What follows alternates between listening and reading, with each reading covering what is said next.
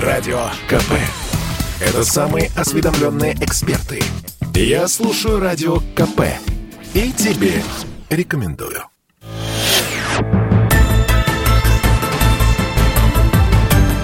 Мозговой штурм. Здравствуйте, дорогие друзья! В эфире радио «Комсомольская правда» программа «Мозговой штурм», которая подготовлена по заказу телерадиообъединения Союзного государства. Меня зовут Валентин Алфимов. Ну, как вы знаете хорошо, наша программа дискуссионная. Эксперты наши могут спорить, могут соглашаться, могут даже выдвигать свои версии, иногда даже конспирологические. Вот. А, темы любые – это экономика, и политика, и спорт, и даже интеграционные процессы. Но главное, мы говорим обо всем, что касается у союзного государства. Что касается России и Беларуси. 9 августа, в годовщину своего переизбрания, Александр Лукашенко провел большой разговор с журналистами. Были, э, значит, на встрече, как я уже сказал, журналисты, эксперты, представители общественности. Длился этот большой разговор рекордные 8 часов и 15 минут. Участниками этого, разговора, этого большого разговора с президентом стали около 300 человек. Всего же на встречу с главой государства пришло около тысячи заявок, причем треть из них них от представителей зарубежья. Традиционно вопросы, которые звучали во время встречи, касались э, внутриполитической ситуации в Беларуси, причем речь шла не только о политике, но и о развитии образования, совершенствовании системы здравоохранения, об экономических процессах. Отдельные темы обсуждались отношения с Западом, противодействие санкциям, ситуация на границах с ЕС. И вот Александр Лукашенко отметил, что нынешний 2021 год был объявлен годом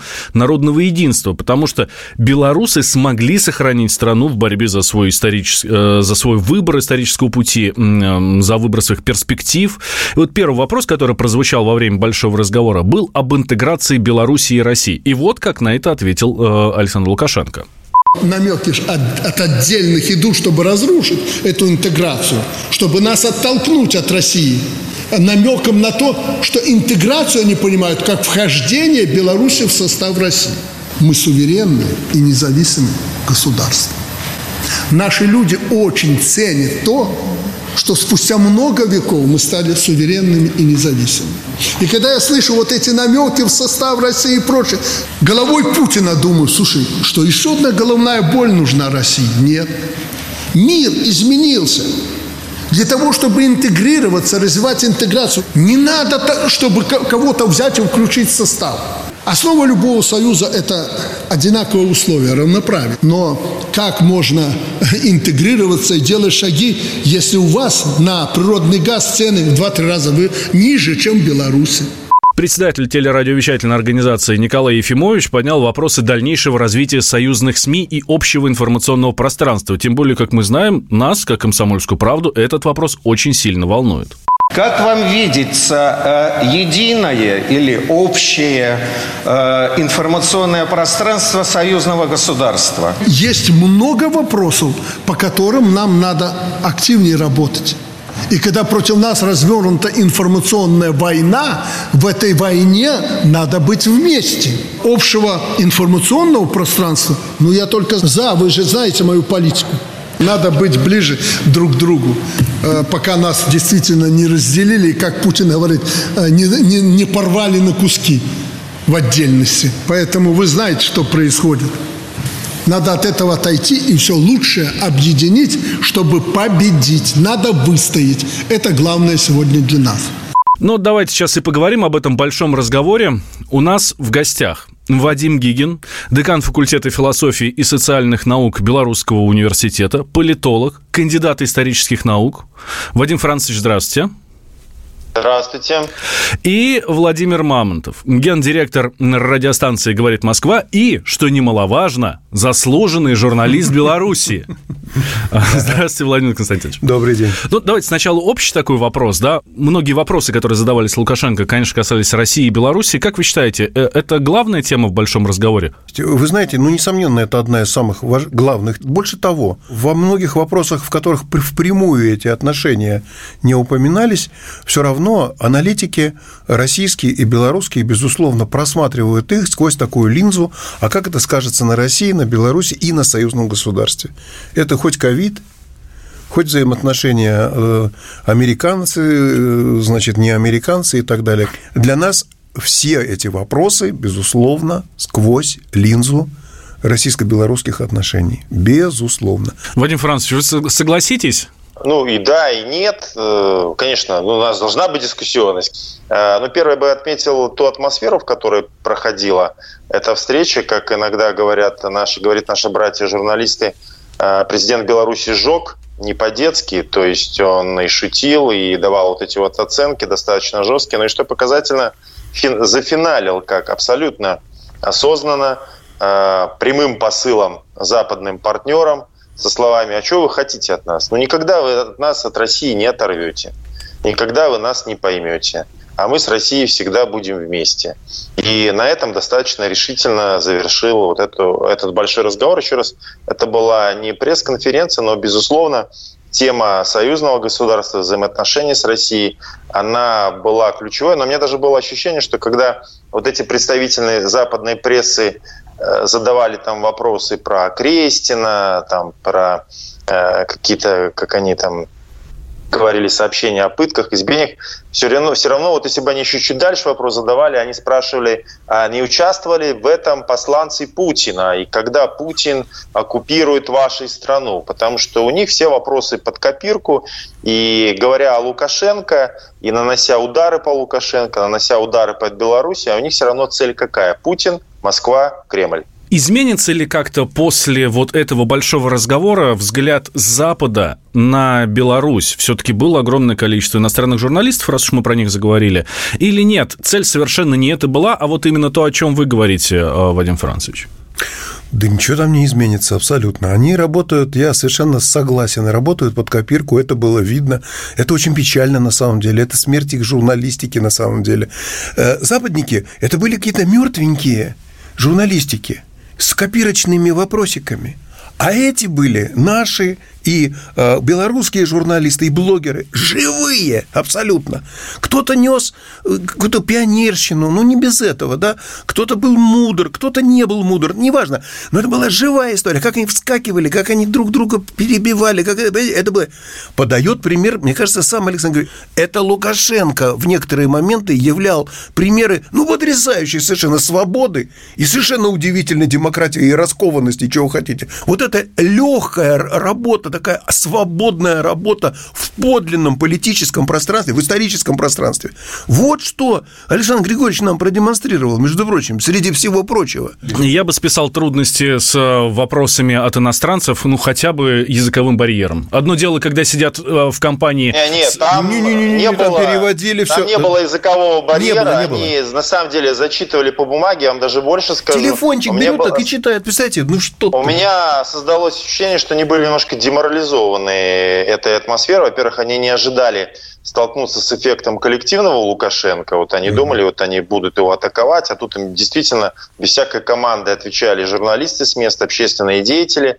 Потому что накануне на меня выходили некоторые из этих журналисток, дескать, давайте после переговорим. Но то ли они не ожидали, что больше 8 часов пресс-конференция продлится, а то ли им сказать было нечего. Они как-то уклонились от этих встреч.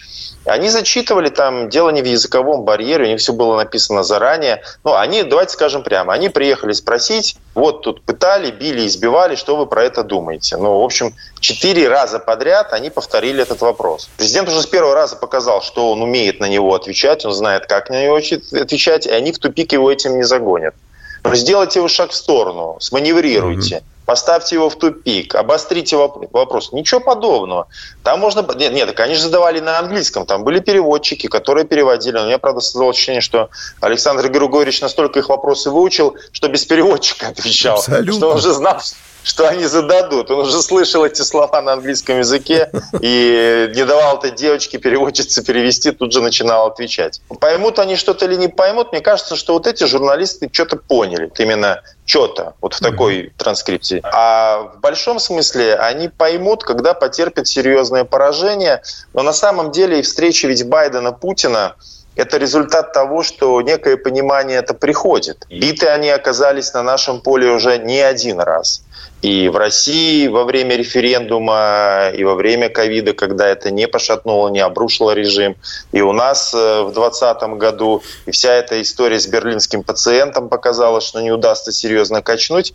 Но на самом деле Байден один из самых понимающих Россию, несмотря на его жесткую риторику порой. Но вы вдумайтесь, человек, ну, мы можем говорить, что президент США мало что решает, но у него есть и неформальный авторитет, не только авторитет вот этой должности. Байден это действительно, в отличие от Трампа, знаковая фигура действующего э, политического истеблишмента, вот того Вашингтонского обкома, а скорее Вашингтонского ЦК, вне зависимости от того, кто он, вице-президент, сенатор, президент. Но вы вдумайтесь, человек в этой повестке, в том числе отношений между Вашингтоном и Москвой со времен, когда премьер-министром был Косыгин. Представляете, он с Косыгиным встречался, да. будучи уже действующим э, конгрессменом Есть США. Да, он Громыко в статусе да. министра иностранных дел руку пожимал.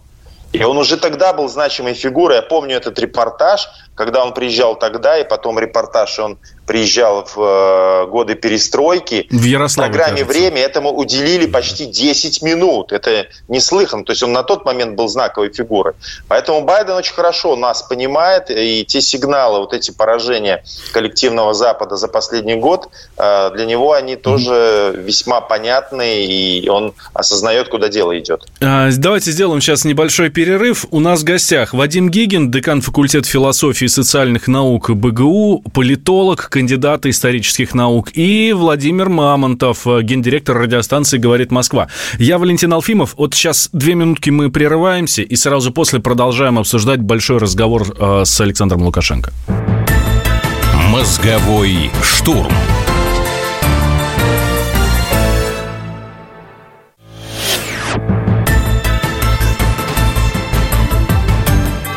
Мозговой штурм.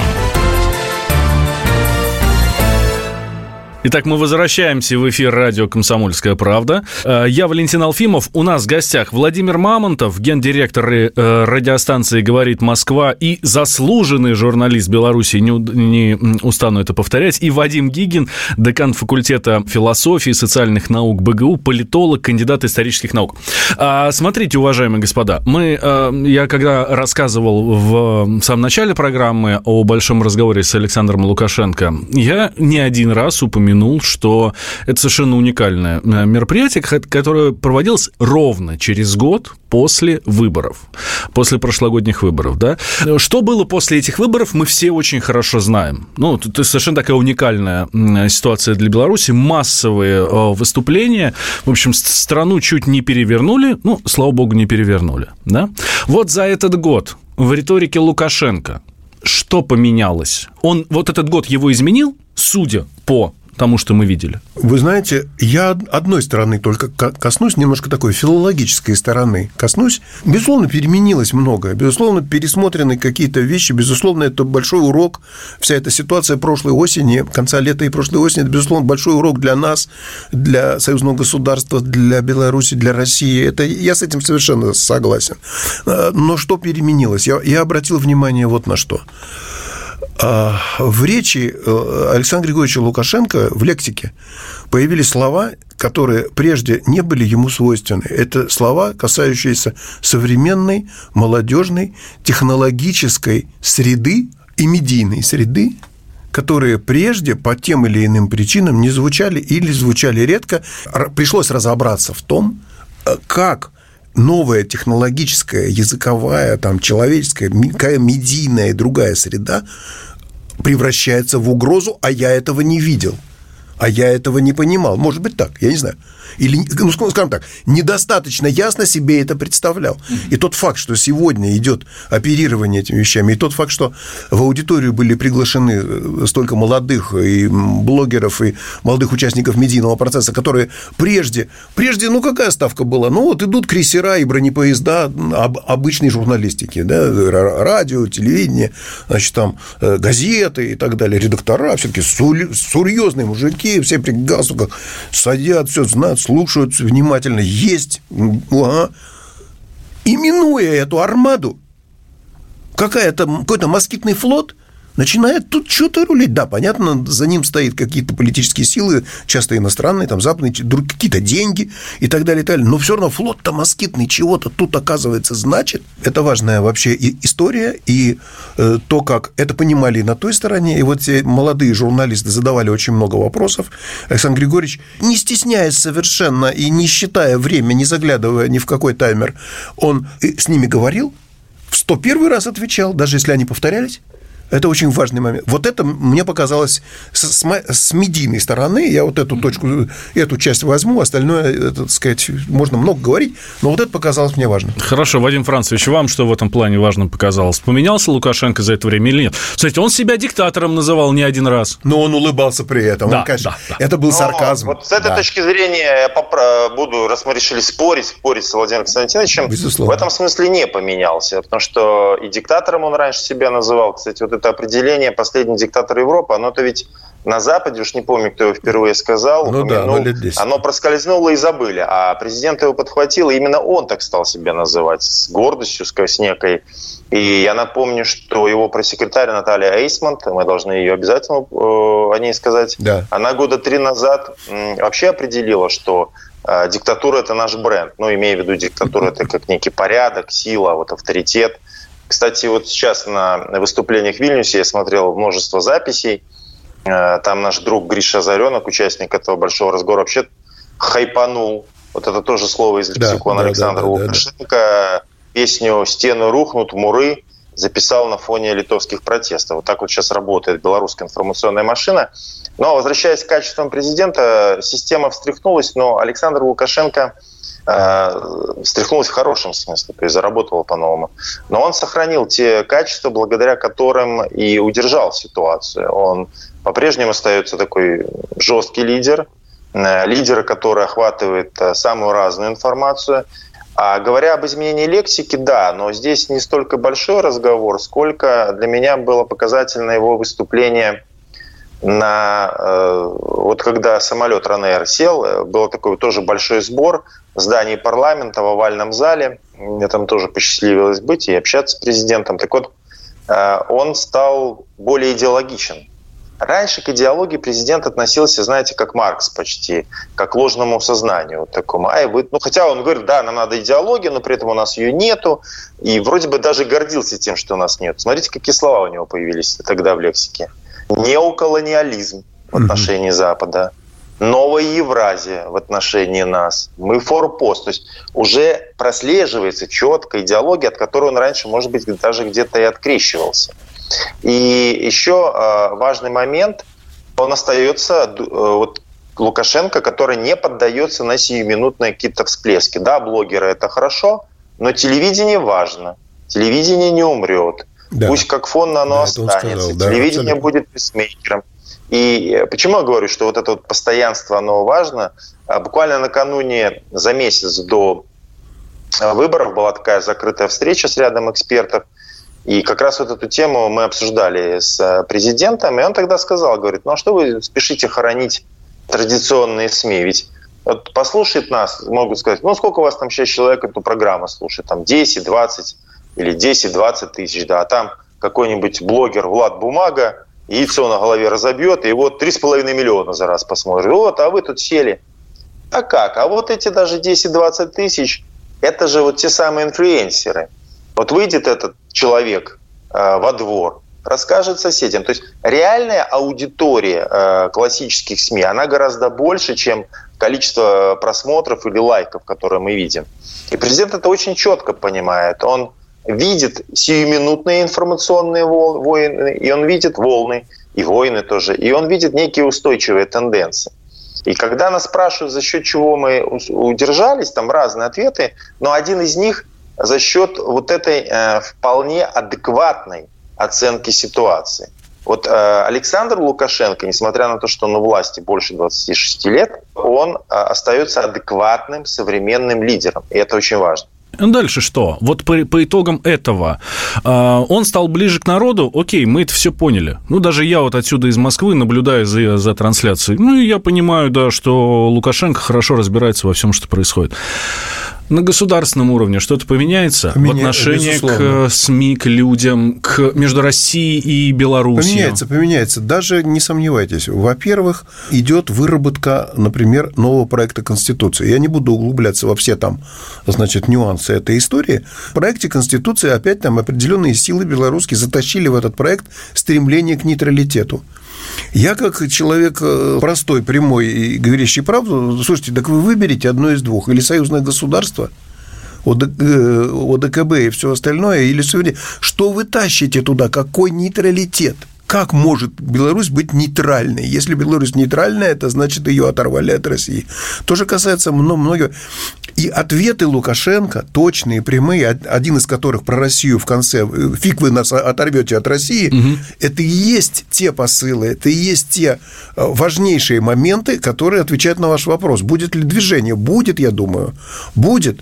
Нет худа без добра. Значит, наверное, если бы не было этой опыта такого раскачивать лодку, который в прошлой осенью был у Беларуси, эта история, может быть, мы бы не получили таких явных сигналов и явных ответов. И вот эти многие истории, которые казались очень выгодными, очень важными, очень дипломатичными и так далее, они в ходе, им была дана ясная оценка, и, и было ясно, что приблизились ли мы друг к другу в интеграционных процессах, приблизились, сняли ли мы все вопросы? Нет.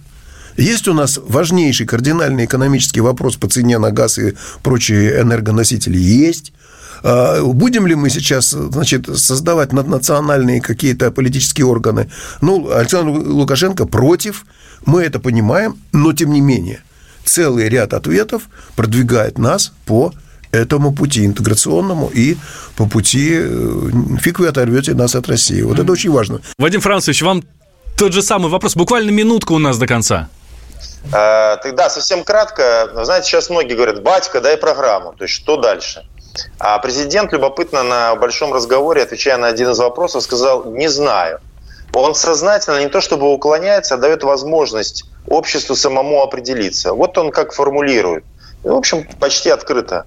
Я вам обеспечил порядок, я вас защитил, я уберег страну, в прошлом году это подтвердил, а теперь вы решайте, что будет дальше. Конституцию внесли, там 170 листов изменений накатали, не разбираться? Нет, ребята, обратно верну, давайте вы разбирайтесь, вы вносите предложение.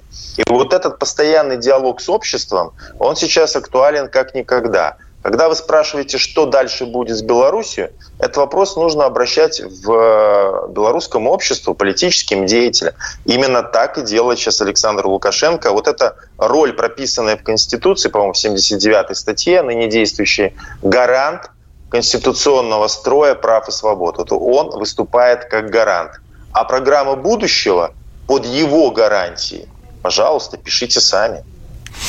Да, спасибо большое, Вадим Францевич. Вадим Гигин у нас был в гостях, декан факультета философии и социальных наук Белорусского госуниверситета, политолог, кандидат исторических наук. И Владимир Мамонтов, э, гендиректор радиостанции «Говорит Москва». Я Валентин Алфимов, вы слушаете радио «Комсомольская правда». Это программа «Мозговой штурм». Программа произведена по заказу телерадиовещательной организации Союзного государства. «Мозговой штурм»